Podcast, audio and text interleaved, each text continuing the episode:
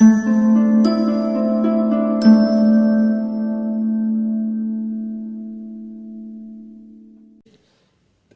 legislatura 1958-1963. Eh, questa terza legislatura è caratterizzata dal fatto che la democrazia cristiana ora davvero ha bisogno di uscire dall'idea eh, autoreferenziale del centrismo, anche perché la democrazia cristiana, essendo uno squalo, no, loro si definivano la balena bianca, eh, prende tutti i voti anche dei suoi alleati, quindi gli alleati poi non hanno quella forza d'urto per aiutare la democrazia cristiana, quindi la democrazia cristiana deve cominciare a pensare a una strategia, se vuole continuare a governare il paese, cosa che vuol fare, cosa che farà, di dire dobbiamo prendere un appoggio a sinistra e ora è possibile, un appoggio a sinistra vuol dire un appoggio più consistente di quello del Partito Socialdemocratico, ce lo potrebbe dare il Partito Socialista dopo il congresso di Venezia, oppure visto che li abbiamo sperimentati come una sorta di alleati fedeli, nel caso di Zo, si potrebbe andare a cercare l'appoggio del movimento sociale italiano. Questo vorrebbe, eh, avrebbe il significato di dire si esce dal centrismo, però il centrismo piace molto alla DC perché il centrismo gli dà un potere assoluto, quindi la DC prova a rimanere eh, nel centrismo. Il risultato elettorale del del 58 non è sconvolgente, la DC aumenta del 2%, passa dal 40 al 42, il PC rimane stabile intorno al eh, 22%, abbiamo una crescita del Partito Socialista eh, e il Movimento Sociale ha un arretramento rispetto al boom del 6% che era stato eh, inaspettato. Chi governa questo paese? Allora, abbiamo dal 58 al 59 Fanfani, che governa con l'ADC appoggiata dal Partito Socialdemocratico Italiano. 58-59. Cosa vuol dire DC appoggiata dal Partito Socialdemocratico Italiano? Che esperimento si cerca di fare? Di andare verso il centro-sinistra. No? Però per ora il PSD è più di centro e di sinistra, quindi è soltanto un'ipotesi. Ma non funziona questo governo e nel 59 va il governo Segni, uomo molto più di destra, che farà un, eh, un governo senza eh, il Partito Socialdemocratico Italiano, ma mettendo dentro i monarchici, cioè no, no dentro, eh, l'appoggio esterno. È un governo solo della DC che ha un appoggio esterno di monarchici liberali e l'astensione del movimento sociale italiano. Quindi dove stiamo andando? Verso il centro-destra.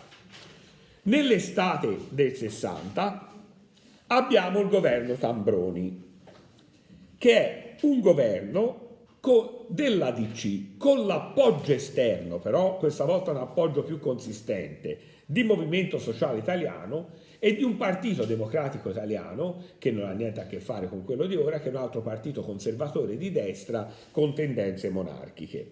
Eh, per ora fermiamoci qui. Gli ultimi governi 60-63 si vedono. I governi Fanfani e Segni sono gli ultimi governi del centrismo. Allora, il centrismo, quindi eh, fermiamoci un attimo sulle legislature. Il centrismo inizia nel maggio del 47 con l'espulsione dei comunisti e dei socialisti dal governo e finisce nell'estate del 60. 13 anni nel quali la DC è stata la protagonista assoluta, avendo appoggi di alleati, ma occupando tutti gli spazi di potere, statali, parastatali, governativi, paragovernativi. Ci siamo?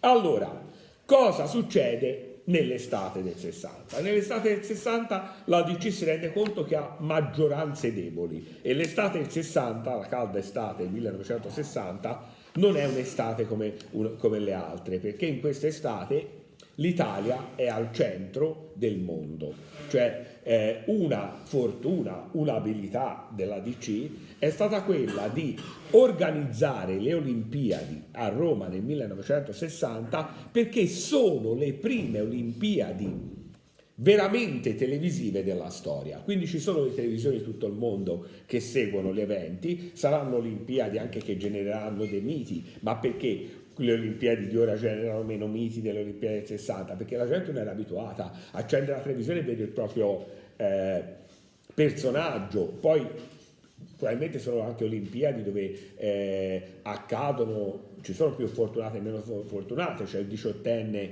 Cassius Clay che poi sarà il personaggio che sarà, che vince la medaglia d'oro per gli Stati Uniti, poi quella che butterà via perché in un locale per soli bianchi non lo volevano far entrare, eh, mm, Nino Benvenuti, il eh, pugile fascista eh, con simpatie di destra, diciamo, però bellissimo, un fisico enorme, mito di, di tantissimi eh, italiani, è il pugile che tutte le volte che ah, ora fa il commentatore per la RAI e quando ci sono gli incontri di Lenny Bottai, anche se Lenny Bottai ha stesso l'avversario alla di prima, dice secondo me non ha vinto, cioè, c'è una antipatia, penso reciproca, eh, enorme. No? Però è stato un pugile che poi dopo aver vinto le Olimpiadi è stato campione del mondo dei pesi medi, ha battuto Griffith, quindi personaggio incredibile, Livio Berruti, che è il primo velocista italiano a vincere una medaglia d'oro in una gara di velocità eh, nei 200 metri, poi ci sarà Pietro Mennea, cioè quindi è un'Olimpiade che mette al centro tutto, però non è soltanto sport, si parla dell'Italia, si fa vedere le bellezze dell'Italia. E tutto questo siamo senza un governo vero, no? Cioè, perché sì, ci sono governi ma non riescono dare, ad avere la struttura dei governi dei Gasperi e quindi nell'estate del 60, poco prima dell'inizio delle Olimpiadi, abbiamo, e le Olimpiadi hanno favorito fortunatamente la caduta di questo governo, abbiamo il governo Tambroni. Tambroni è un uomo della DC che chiede proprio apertamente l'appoggio al movimento sociale italiano e a differenza, uno dice ma professore, però si erano già astenuti su Pella, avevano appoggiato Zoli, c'era stata l'astensione a Semmi, hanno votato Gronchi, però questa volta è proprio chiara, palese, Tambroni glielo chiede, Tambroni ne esalta l'ideologia. L'Italia dell'epoca non è pronta a eh, un governo eh, che abbia fascisti che occupano davvero questo spazio di governo e eh, il movimento sociale italiano a quel punto è guidato da Michelini, non più da De Marzanic, eh, prima Almirante e poi De Marzanic. Michelini è un uomo moderato, eh, è un uomo che cerca di dare una parvenza eh, perbenistica al partito eh, del movimento sociale italiano, Michelini però a quel punto sente che no, può fare anche la cosa in più, può veramente ridare una legittimità all'idea fascista rigenerata da una nuova visione e quindi decide di far svolgere il sesto congresso del partito del Movimento Sociale Italiano, non più dove si svolgevano normalmente i congressi, i congressi si erano svolti per ora a Roma, Pescara, Viareggio, che, no, che anche pur essendo Toscana non è una zona rossa, ora decidono di far svolgere il congresso del Movimento Sociale Italiano a Genova. È evidentemente una provocazione. Cioè, è ovvio, io lo dico sempre, che uno può andare dove vuole, siamo in democrazia, eccetera, però quando si va eh, nella tana del lupo è ovvio che vai apposta per cercare di creare confusione intorno, no? Charon, eh, almirante che veniva a Livorno, cioè, poi questo non vuol dire che è giusta la reazione, però è anche, è ovviamente cercata. Quindi eh, Quel congresso non viene fatto svolgere dal prefetto di Genova per motivi di ordine pubblico, perché i portuali di Genova, anche con l'appoggio dei portuali di Livorno che partono in pullman per bloccare il congresso, bloccano il congresso del Movimento Sociale Italiano. Michelini prova è molto intelligente Michelini, a, a tirarsi dalla sua parte, dice chi sono i veri antidemocratici? No, noi che vogliamo fare un congresso di un partito, che è un partito che appoggia il governo e, o quelli che ce lo impediscono,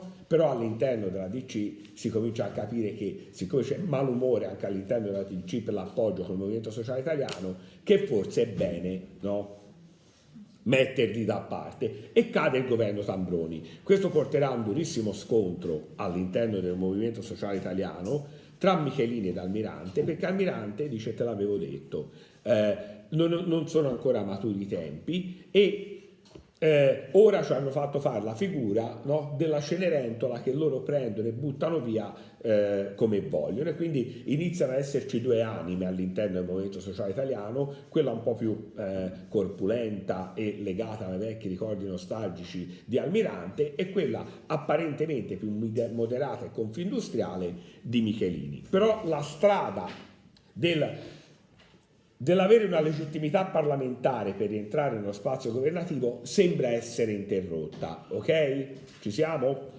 A questo punto però è vero, si manda via fascisti dal governo, dal governo non c'erano, dall'appoggio esterno al governo, e allora però come si fa a costruire un nuovo governo?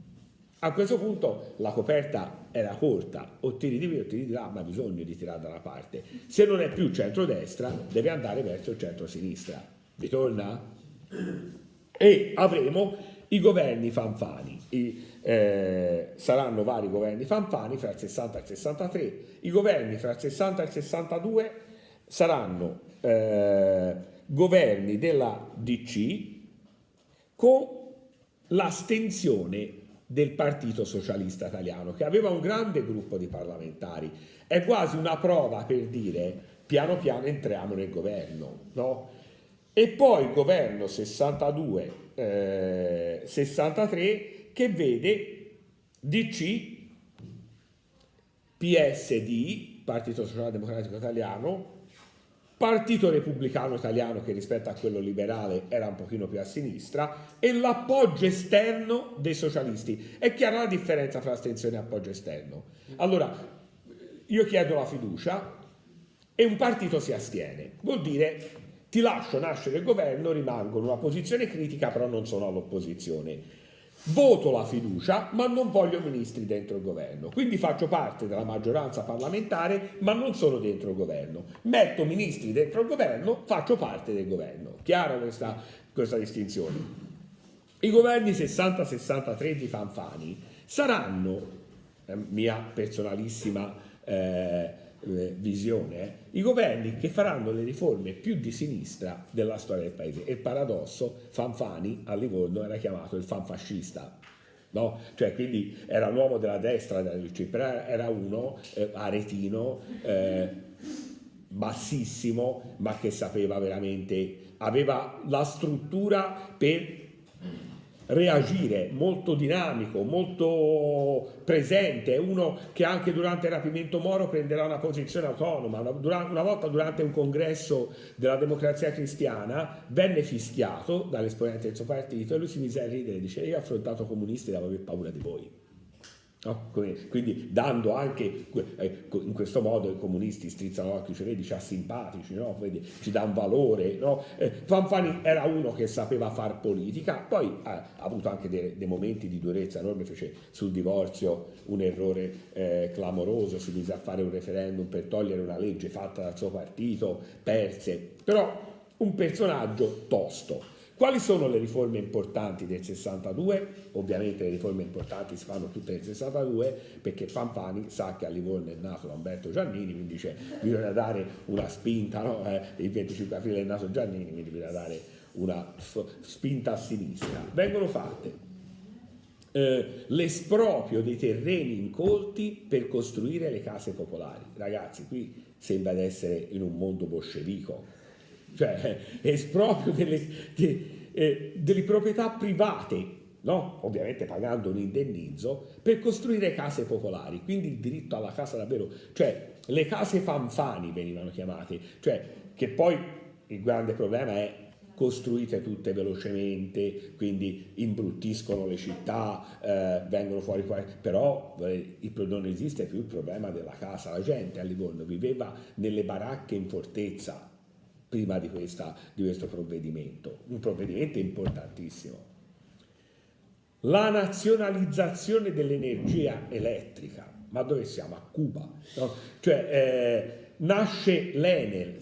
L'Enel, oltre al fatto che, la, che, l'energia elettrica è di Stato, quindi non c'è speculazione, eh, oltre al fatto che garantisce tantissimi posti di lavoro, vuol dire che anche nei paesini, nei cucuzzoli di montagna, dove la luce non c'era, cioè quando sono nato io, che sembro ancora così giovane a voi, non è vero? Eh, cioè la luce in alcune zone d'Italia non c'era. No? Perché una ditta privata dice io te la porto la luce sul cocuzzolo della montagna, ma eh, i tralicci paghi te, non posso mica pagare io. Se invece lo Stato si prende dal bilancio dell'Ene, si porta la, luce da tutte le parti. La scuola media unica. Viene tolto eh, quella distinzione tra avviamento al lavoro e eh, ginnasio che era classista. Facendo una scuola media unica, un bambino, un ragazzino tra 11 e 14 anni, figlio di un operaio, potrebbe anche capire che è interessato al latino perché alle medie noi latino si faceva, io con, eh, con, i ricordi delle medie ho preso il mio, se non avendolo fatto alle superiori, avendo fatto un tecnico, il mio 18 all'università, di più non potevo eh, a, a, aspirare, no? quindi magari scopriva che lui era interessato al classico e non al professionale. 11 e 14 anni, anni 60 si fidanzavano, eh? la gente si sposava a 17-18, quindi c'era anche un incontro interclassista magari eh, la figlia dell'operaio era bellina o il figlio dell'operaio era bellina e quindi nascevano anche dei rapporti nuovi, cioè cambia il mondo grazie alla scuola media unica e infatti cosa succede? Che molti eh, professori sono proprio, dice ma come si fa a insegnare ai figli degli operai? Si diceva questo, eh per lì poi nasce l'esperienza di Don Milani, eccetera. Questi sono semi-analfabeti, noi eravamo abituati no? alla classe buona che veniva, eccetera. Quindi vediamo un fanfani che dà questa spinta. Nel 62 ci sono le elezioni per il Presidente della Repubblica e siccome i governi stanno andando verso un'idea di centro-sinistra ancora non piena, allora si pensa di mettere un esponente della destra della DC alla presidenza della Repubblica e si mette Segni, no? che aveva già governato, eh, ci, lo ricordate, 55-57, 59-60. Questo è anche il periodo del boom economico e voi, eh, io l'ho respirato di rimando troppo vicino, mi ricordo però, cioè c'era veramente un entusiasmo che voi non avete idea, no? molto capitalista, molto consumista, ma la gente, la gioia che aveva nel portare eh, la lavatrice in casa, il frigorifero, cioè sembra, cioè vedevi negli occhi delle persone il miracolo, non è la stessa cosa no? eh, da quando siamo passati a non avere una possibilità di comunicazione continua a quando si ha l'iPad, Eravamo già preparati al fatto che fosse possibile, ma la gente portava la televisione in casa, faceva la festa di famiglia, perché tutti a guardare la televisione, tutti riuniti, la scena doppia, eh, la, la, Lambretta, la Vespa, la 500, la settimana di vacanza a Rimini, cioè cambia il mondo. L'Italia è in un momento di splendore, il che fa anche dimenticare Com'è che eravamo arrivati lì grazie alla lotta partigiana, alla lotta per la libertà? Ormai tutto è scontato, i giovani vanno nelle balere a ballare, arriva Twist dall'America, eh, la, la, minigonna, la settimana avversiva, cioè è un'Italia eh, esplosiva, no? in boom economico perpetuo e quindi la DC pensa che si possa in quel momento gestire la situazione anche con dei governi che per ora non sono di centro-sinistra pieno, ma lo potrebbero diventare.